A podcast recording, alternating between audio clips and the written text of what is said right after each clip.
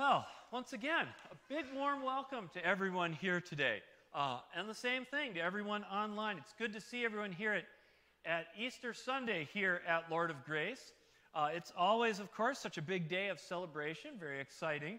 We've been spending the last three days uh, going through Jesus' uh, trial, his arrest, his crucifixion. Uh, we spent time going through the cross, walking through that part. Uh, that's very intentional. Now we get to the next part of the story, which is the resurrection. And I think most of us feel like we know this story fairly well. Uh, it's told a little differently in each of the Gospels. Some of the details are different, but they're close on the key parts. Uh, we know Jesus died. We know they put him in that underground tomb. We know they wrapped him in the linens, put a big stone in front of the door, and then the women came to put the spices on his body. Uh, in one version, the tomb is just empty. They come to the tomb and they look in, and, the, and then they just, it says they're afraid and they ran away. Uh, in, another, in another, Jesus appears and they mistake him for the gardener. And one, they run into an angel. But either story you look at, Jesus is back. And of course, he didn't do this by his own power. He did this through the power of God the Father who raised him. It's why we say Jesus was raised from the dead instead of saying Jesus raised himself from the dead. God the Father did it for him. And that's what we're talking about here at Easter.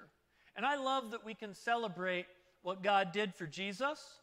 Uh, but the meaning of Easter doesn't just stop with what happened 2,000 years ago. It isn't just about remembering a cool event from a while ago. It's about remembering what God still does for us today. And that's what we're going to look at. What does God do for us? And what does resurrection have anything to do with it? So let's step back a little bit, look at some of the words of the prophet Isaiah that we read in our, was our first lesson today. Why? Because God's word did not start with Jesus, it started back with the laws and the prophets. And when you look at them, you can see that Jesus is the fulfillment of what God had promised. He isn't the start, he is the, he is the fulfillment of it. And so, what does Isaiah say that God will do? Isaiah 65. I'm about to create new heavens and a new earth. The former things shall not be remembered or come to mind, but be glad and rejoice forever in what I am creating. For I am about to create Jerusalem and as a joy and its people as a delight. So look at that first line. I'm going to make, a new, make new heavens and new earth. This is God's plan. It isn't to extract us from the earth and send us to heaven, it's to make a new earth and a new heaven. That's the ultimate plan where there isn't a distinction, there isn't a here and a there. It's all one. And it's the exact same thing that will be said in Revelation at the very end of the Bible that it says will happen. Revelation 21. Then I saw a new heaven and a new earth. For the first heaven and the first earth had passed away, and the sea was no more. And I saw the holy city, the new Jerusalem, coming down from heaven, out of heaven from God. So the story is going to come full circle. God made the plan in ancient times and will renew it at the end of times. And what does that new heaven and that new earth look like? Well, the prophet gives us some idea about this. Go back to Isaiah. It says, wonder, wonderful poetic images. They shall not labor in vain or bear children for calamity, or they shall be offspring blessed by the Lord, and their descendants as well. Before they call, I will answer. While yet, while they are yet speaking, I will hear. The wolf and the lamb shall feed together. The lion shall eat straw like the ox, but the serpent, its food shall be dust. Bites for the serpent, right? I'm making a new heaven and new earth. Sorry, rattlesnake. Okay, it's an image. They shall not hurt or destroy on all my holy mountain, says the Lord. Here's where you get that image that you probably saw in stained glass windows. If you grew up in a traditional church, my, I think my home church had it stained glass window, and you have the lion and the lamb, and they draw it out. They're always sitting in some bucolic meadow surrounded by giant oak trees you know, paradise always looks a lot like Kentucky in summer uh, when, they, when they would draw it. Um, And, and uh, uh, but, you know, and you'd have them and they'd be sitting together. And uh, so this is the image, right? The predator and the prey sitting together, you know. And um, the lion isn't trying to eat the lamb, you know, because it eats grass, like your dog before the rain, like your cat when you bring roses home and put them on the island in your kitchen. These, if you're my cat, you eat the roses. I'm like, no, you're a predator. You're not supposed to be eating. And of course, it, it doesn't work well. The, the new heaven is not here. The grass does not work well for my cat. But this is the order of things. The order of things that we know the weak and the strong, the predator, the prey, the attacker, the victim, the powerful and the powerless. It's all gone in this vision. It's all gone. Nobody gets their livelihood at somebody else's expense. Nothing lives off of others' suffering. No one has to be afraid for their life because nothing is trying to get you. What a vision, right? Again, except for those poor snakes. But of course, this vision isn't literal, right? And, but, and this vision is not just, not just sort of a figure of speech to say, look how great it will be. I think the images have, there's a meaning in the images and a reason that they're used, right? It's a way of saying that God is going to break up the order of things. That, that this dog eat dog world we've grown accustomed to is not a part of God's plan and God's thinking, and it's not God's way. And you know, if you ever get stuck in one of those situations, you know, trapped, and you feel like everything's against you, and, and you're stuck on the street, right? You're stuck living on the street because your landlord just shot up your rent by like 50%. And then and you, and you go to tell him and say, hey, my income didn't go up 50%. And he says, eh, it's just the way it is. That's just the way it is. And, and when you're out there and you're getting bullied for how you look or how you talk, and, the, and you get going to the principal, and the principal says, well, yeah, boys will be boys, just the way it is. Maybe you should learn to fight better. You know? And when you see your loved ones die from a preventable disease and somebody tells you that we couldn't possibly do anything to stop this, and they say, well, it's just the way it is, stuff happens. And you realize that what's going on in the world is not just a case of a few bad apples here and there who happen to be mean, it's a whole mindset. It's a whole mindset that says that things just are a certain way and it's all fixed and that's all there is and there's nothing you can do to change it. The world's just locked in. And the material world is all you see, deal with it. Be brave and accept the cold, hard reality of things, right? That's what they say. Be brave. You know, there's death, there's taxes, there's another season of Kardashians coming. We are not in the new heaven yet. And if you believe in God and you don't believe in resurrection, I suppose that makes perfectly good sense. You know, we are living in a material world. Christopher Hitchens was a stubborn atheist to his dying day. But we don't believe that, not as people of God.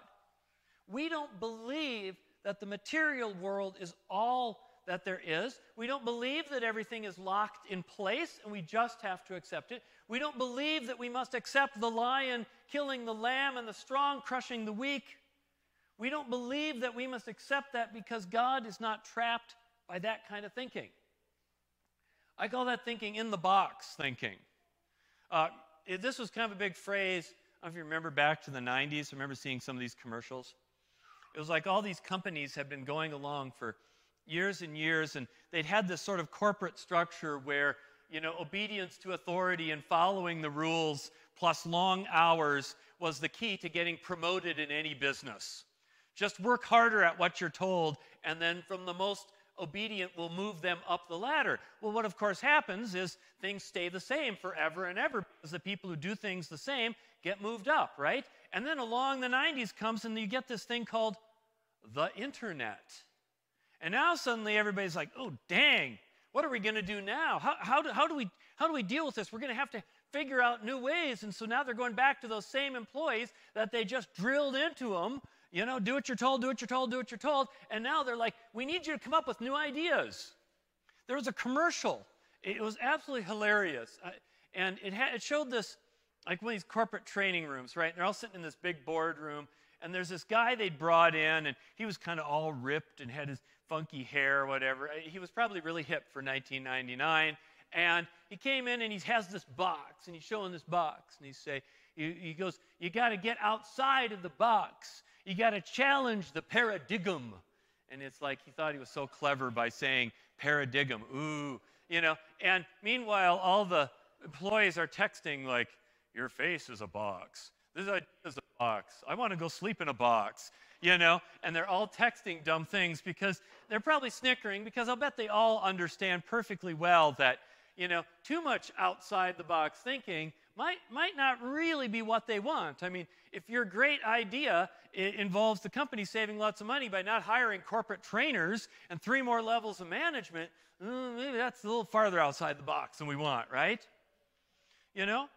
Or maybe, you know, maybe we just don't need all those extra reports. Maybe, maybe we don't need a policy for absolutely everything. Maybe you could trust your employees. We could be more creative that way. You know, uh, maybe I can stay home and keep working in my pajamas in front of my computer and skip that big commute and skip having to go into the office and sit there in the break room, listen to Judy talking about how much she can't stand bill and accounting, but she really likes him. But the phrase describes perfectly the state of our world materialism, fatalism. The world of matter is that you see is all there is, and there's nothing more, and you will always have the powerful and the weak, the suffering and, and the hunger and the calamity. You will always have invasions of Ukraine and whatever else. That, that's the thinking that's in the box. And for those who make their living in the box, they want you to stay in it. And when you step outside of that and you start casting a vision, a vision outside the box, and start inspiring people that maybe the world can be just and compassionate and nonviolent, well, they'll try to shut you down. They'll kill you off. That's what Pontius Pilate did. That's what happened to Jesus. You can't have people thinking there's this kingdom of God out there you're Rome. You, the, Rome is the only kingdom, and Caesar is your only God. Anything else, we can't mess with that. If Jesus is going to teach something else, just shut kill him off. Make a spectacle of it so people can see and they learn their lesson that there aren't other visions for how the world is run. It's Pax Romana or else, right? That's the cross. And God Himself came to earth and started living that vision that the prophet laid out healing the sick, caring for the poor, feeding the hungry, bringing people back to life and back into community. And he did it all without violence or any help from Rome. Jesus was doing exactly what the prophet said God would do. And they killed him for it, just like they killed the prophets before. They had to keep him in that box. But this is where it gets really cool because Jesus wouldn't stay in the box. It didn't matter if the box was made of rock and dug into the mountain, covered with another rock, covered with a gang of Roman soldiers. Jesus would not stay in the box. God brought him out. Because God is not limited by the ways of our world. God is not contained by death and power and materialism. God does not have to accept the injustices as just the way it is. God defies all of that. And this is what God does for the world at Easter. He gets back to the business of rearranging the world. So when you look at that tomb, remember that this is not just about an interesting thing that happened 2,000 years ago. It's God showing us that in Him, in His power, in His, is His world. And God can make the world something that's not fatalistic and materialist. But God can bring the dead back to life. And that's what opens us, to, us up to dreams and visions. What gives us the hope that we can live a new life, that we can have a just society and a compassionate community, It's what fills our hearts with inspirations, not just for ourselves, but what we can do for this world. And as people of faith, it isn't that we believe in magic tricks or supernatural things. We don't literally believe lions will start eating grass.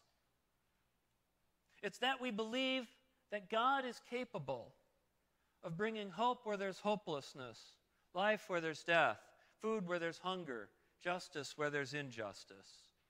We, as people of faith, look at the empty tomb and we realize that we are freed from the box for a new heaven and a new earth in Jesus Christ. Amen.